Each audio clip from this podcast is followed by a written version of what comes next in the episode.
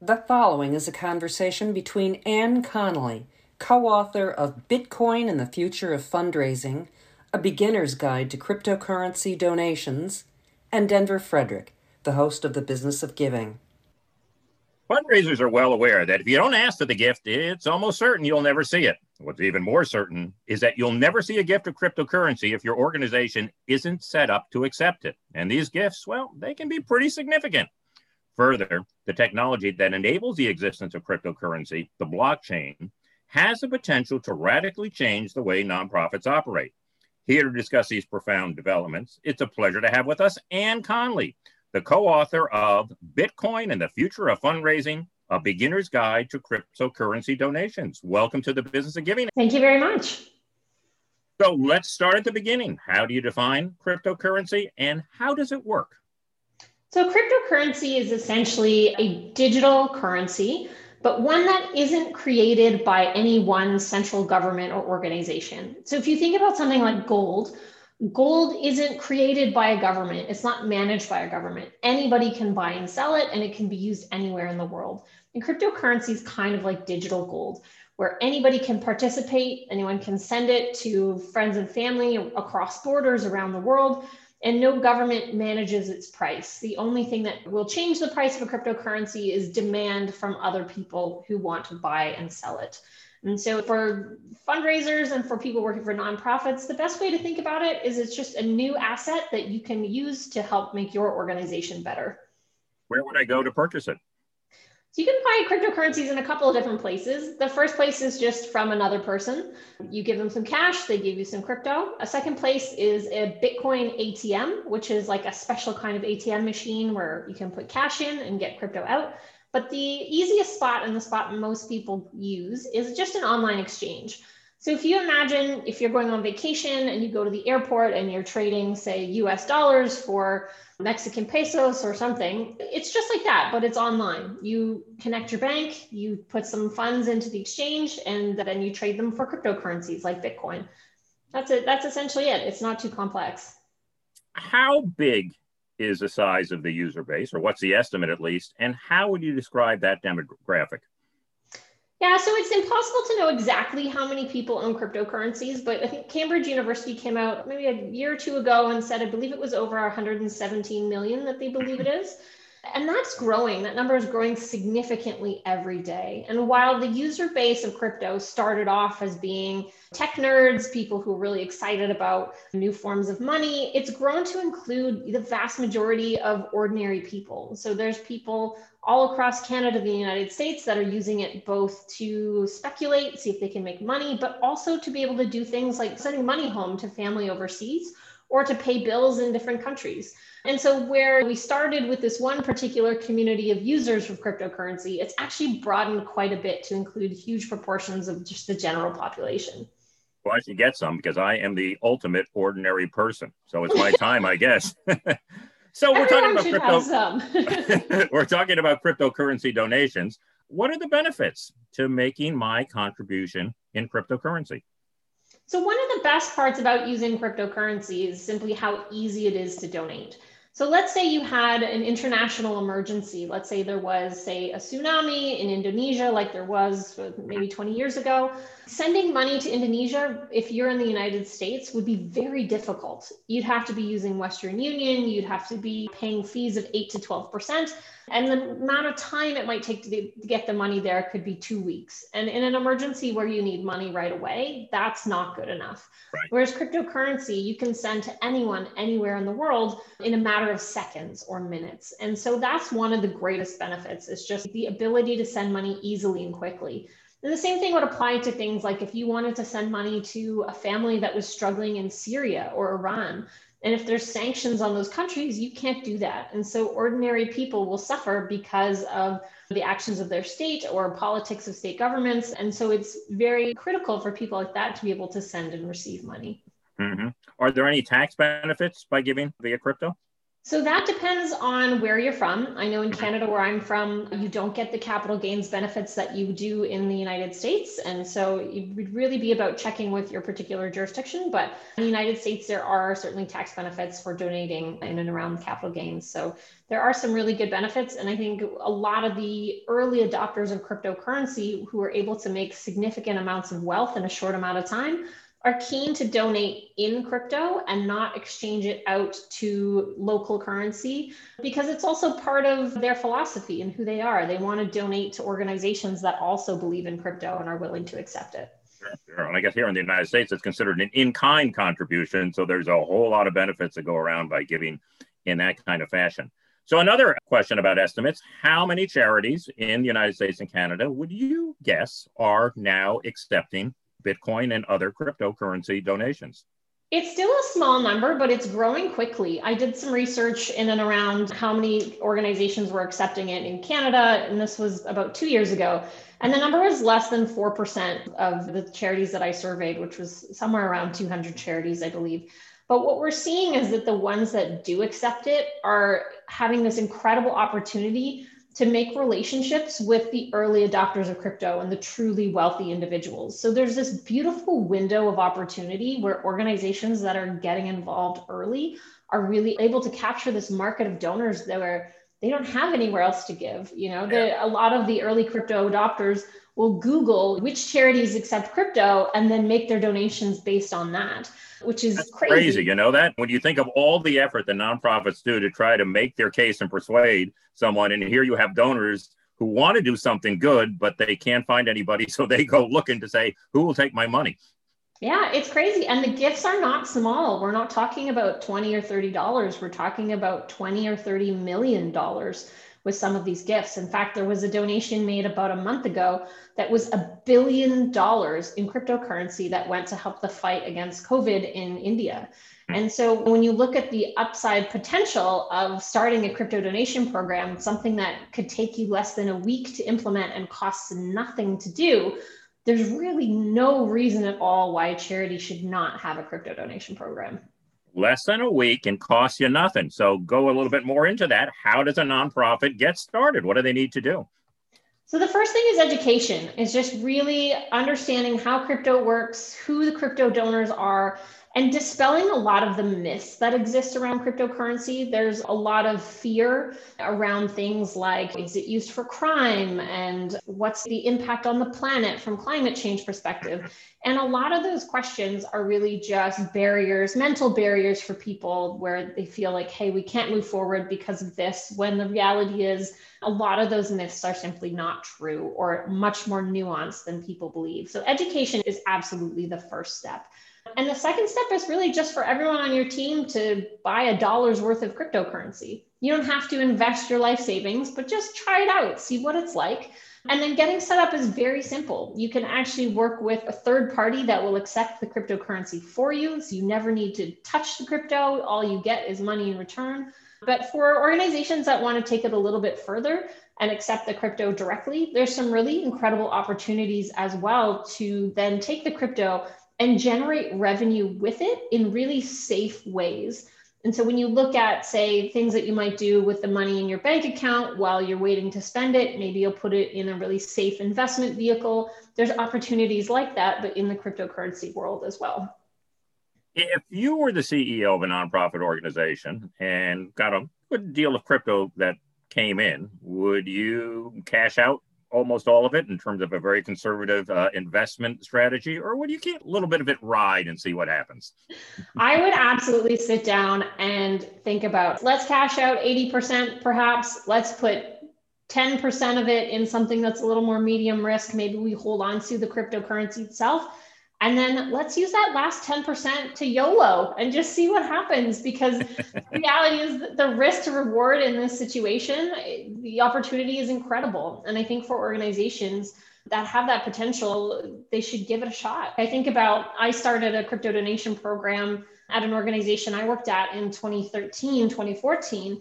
And at that point in time, we accepted Bitcoin and Bitcoin was worth $130. And today I think it's close to 40,000. And yeah. I just think had we just kept the money in Bitcoin instead of cashing it out, the opportunity of that would have been incredible. And so I really encourage charities and organizations to think outside the box around other ways to raise funds. And that's outside of just fundraising. Look at ways how can you build revenue, and cryptocurrencies are a great way to do that.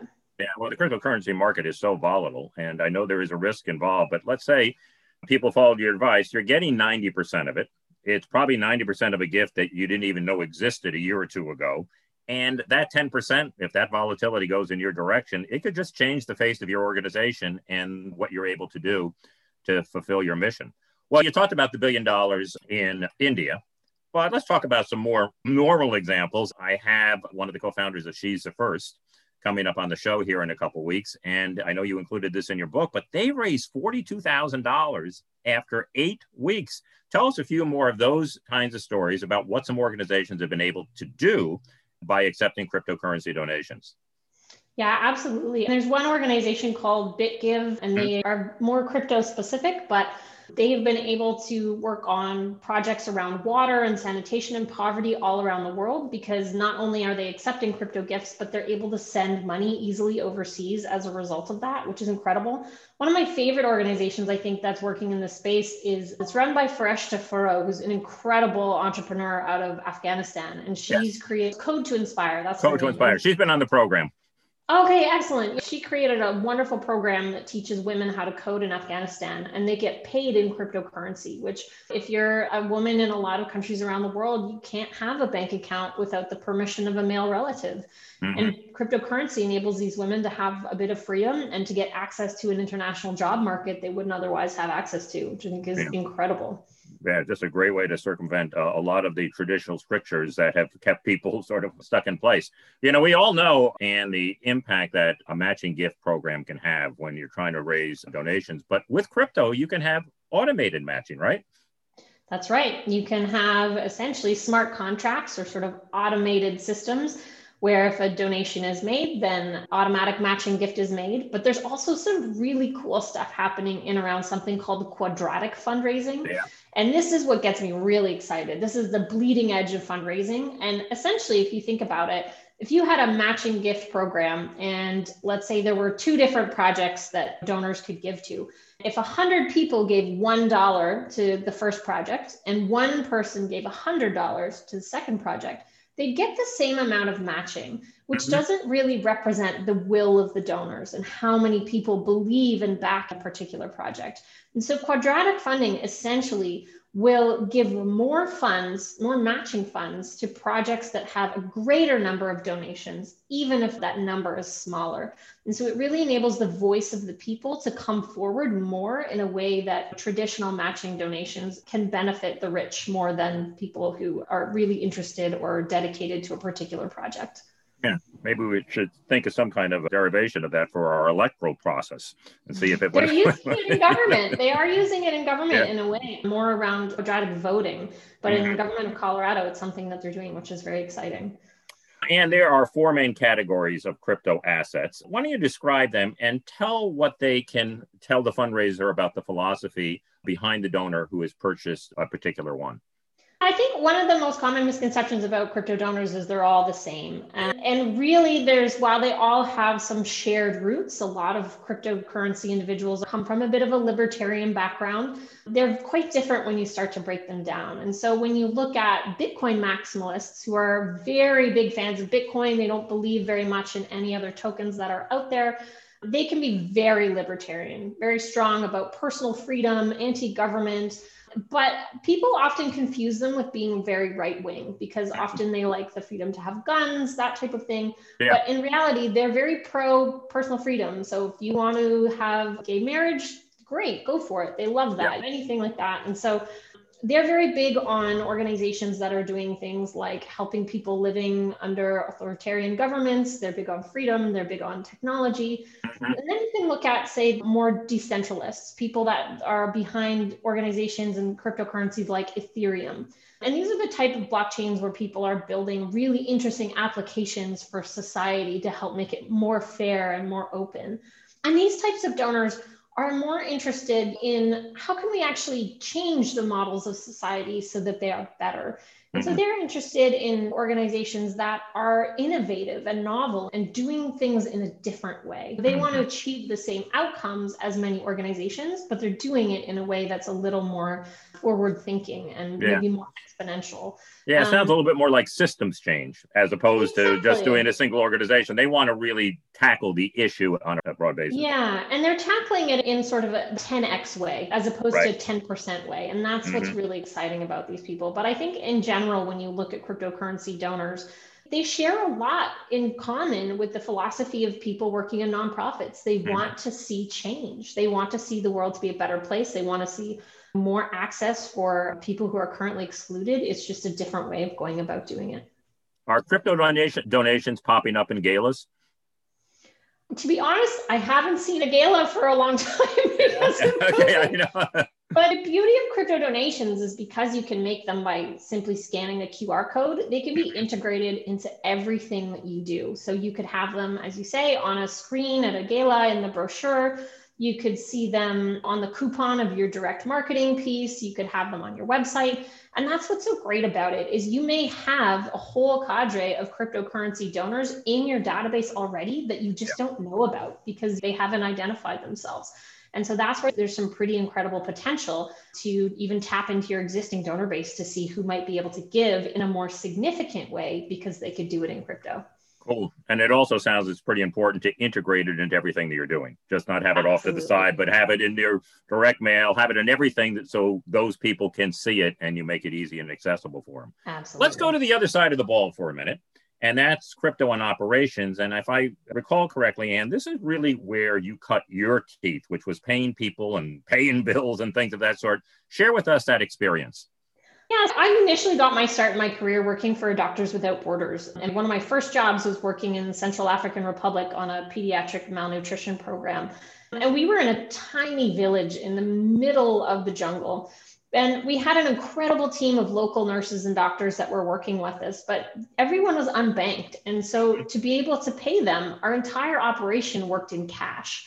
And so I used to carry knapsacks full of money through military checkpoints and war zones to be able to do the work that was so important. And so when I learned about Bitcoin, for me, it was such a critical technology for not only ensuring the safety of workers like myself overseas, but also to give the people that I was working with, all of our employees, more options as well and connecting them to a financial system that was functional for them.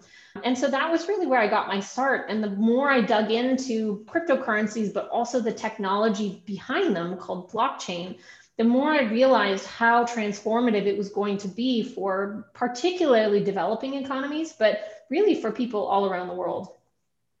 Let me pick up on what you just said. That is blockchain. Tell us about it.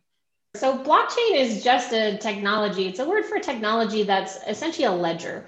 So, if you hmm. imagine every financial transaction that happens around the world every day between people and banks and corporations, if all of those transactions were stored in one record, that's mm-hmm. essentially a blockchain, except there's a copy of that record, a copy of that chain stored on thousands of computers all over the world. This meaning it's decentralized essentially.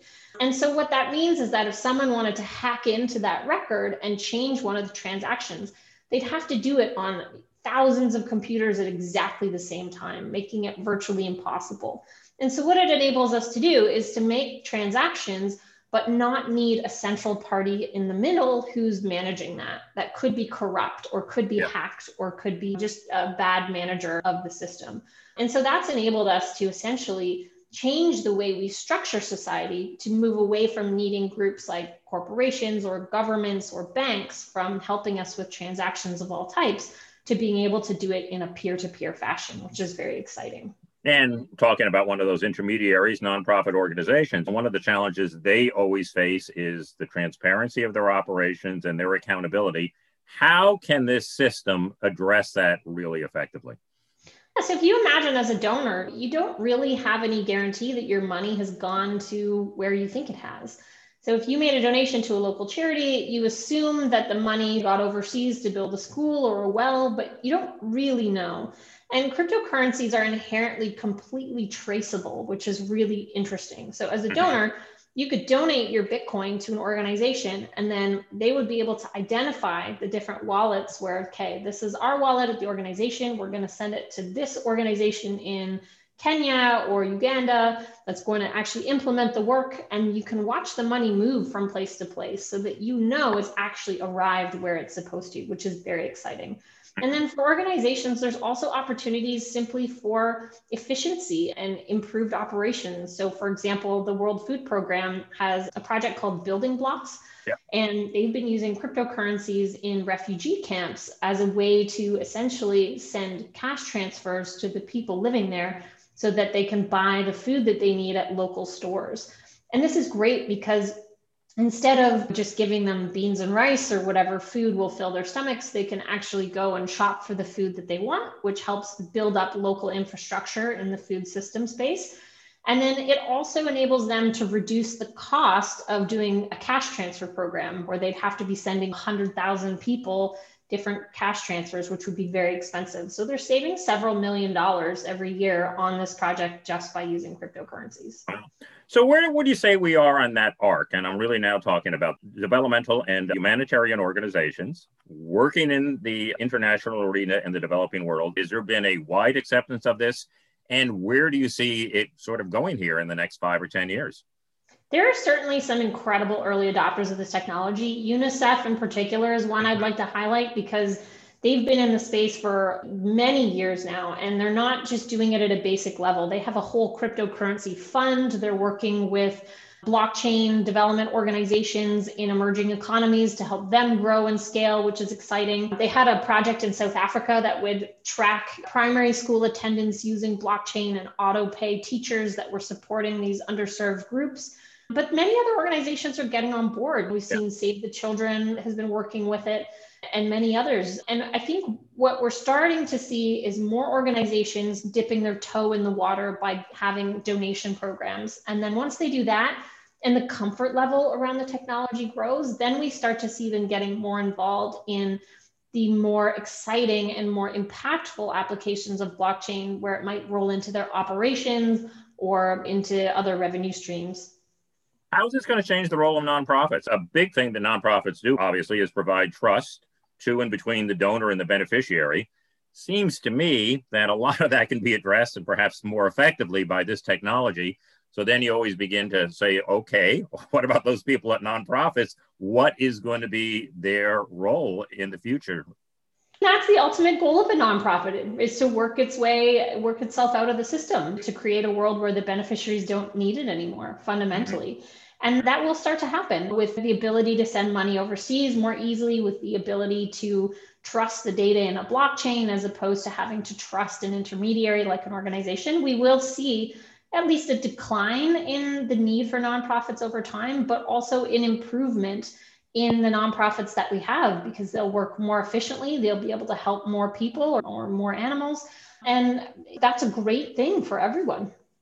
Yeah, yeah. You know, we're talking about this in the context of international aid organizations. Do you see an application here for locally based here, whether it be in Canada or whether it be in the United States? How can blockchain be used there on that operational side beyond donations? And if you were, again, I'm going to make you a CEO again of a nonprofit organization here in North America, if you were starting one up, how would you use blockchain in the context that we've just been talking about to make your organization more effective? Absolutely. Local charities are also working with cryptocurrency. There's a great one called Us for Warriors that's supporting mm-hmm. veterans with their program. The reality is, blockchain is going to disrupt every industry. Any application where you're using the internet is kind of where you can use blockchain to disrupt. So there's groups that are using blockchain to make sure their supply chains aren't using any slaves in it or they're fishing in sustainable ways for the climate.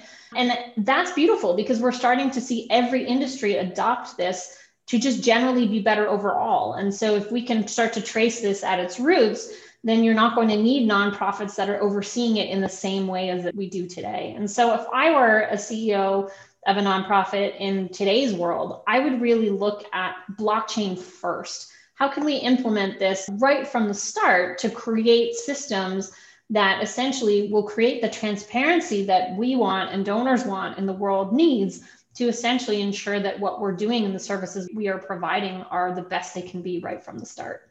Yeah, one other piece of that transparency, maybe you have a thought on this, is measuring impact because that is very elusive. How can the blockchain help that uh, process? Yeah, there's been some incredible projects out there that are tracking impact. I was talking to one the other day that works in the film industry, and they essentially use blockchain to be able to demonstrate to funders how each film they've invested in is supporting ESG. So, where they're looking at diversity within that film, diversity mm-hmm. within the viewers of the film, was it done in a climate friendly way? And all of that is tracked on blockchain so that they know that the data is high quality data and that it's much easier to analyze based on that. And so it's really enabling us to see the impact of our work in a brand new way, which is so important as we move into a space where there's an abundance of data and we need to figure out what matters, what doesn't, yeah. how do we track it, and how can we show that to our funders and donors. Who are some of these blockchain companies? Because many of them are pretty darn generous, aren't they? yes. There's a number of very incredibly generous corporations out there in the crypto space. Coinbase has made some great donations. They have a foundation. Binance has done some multi-million dollar gifts. But it's not just the corporations. It's really it's the community itself and the people yeah. behind it that fundamentally believe in sharing the, the wealth that they've created and making a world that is better than the world we have today and being a significant part in creating that change. Let me close with this, Anne, and I know you don't have a crystal ball, but what would your guess or your projections be for the significance of cryptocurrency in the coming years, the next five or 10 years, as a piece of the philanthropic pie? So, Bitcoin is by far the best performing asset of the past 10 years. Mm-hmm. Like thousands of multiples above the stock market, above gold, above silver. So, if you look at it simply from a financial perspective, the potential from a philanthropy perspective and funding different organizations in their work is almost immeasurable. But We've got a lot of individuals who've made a lot of money in a short amount of time they don't need it. They don't care for it. They care for the change. And understanding that about your donors is really important. But more than that, I think this technology is actually going to enable nonprofits to achieve what they want to achieve in a way they've never been possible before. And that's what gets me so excited about this is really the potential impact that we can have as technologists, as nonprofit operators, as donors and what that's going to enable us to, to do in our lifetimes. And that's what gets me really thrilled about this technology and why I want to share it and its benefits with everyone I can. Yeah, well, that's what you're doing. And it certainly is an exciting time. The book again is Bitcoin and the Future of Fundraising: A Beginner's Guide to Cryptocurrency Donations. Read it, and you'll feel 100% confident to talk to your boss or CEO about getting them on board with crypto. Thanks so much for being here today, and it was such a pleasure to have you on the show. Thank you so much.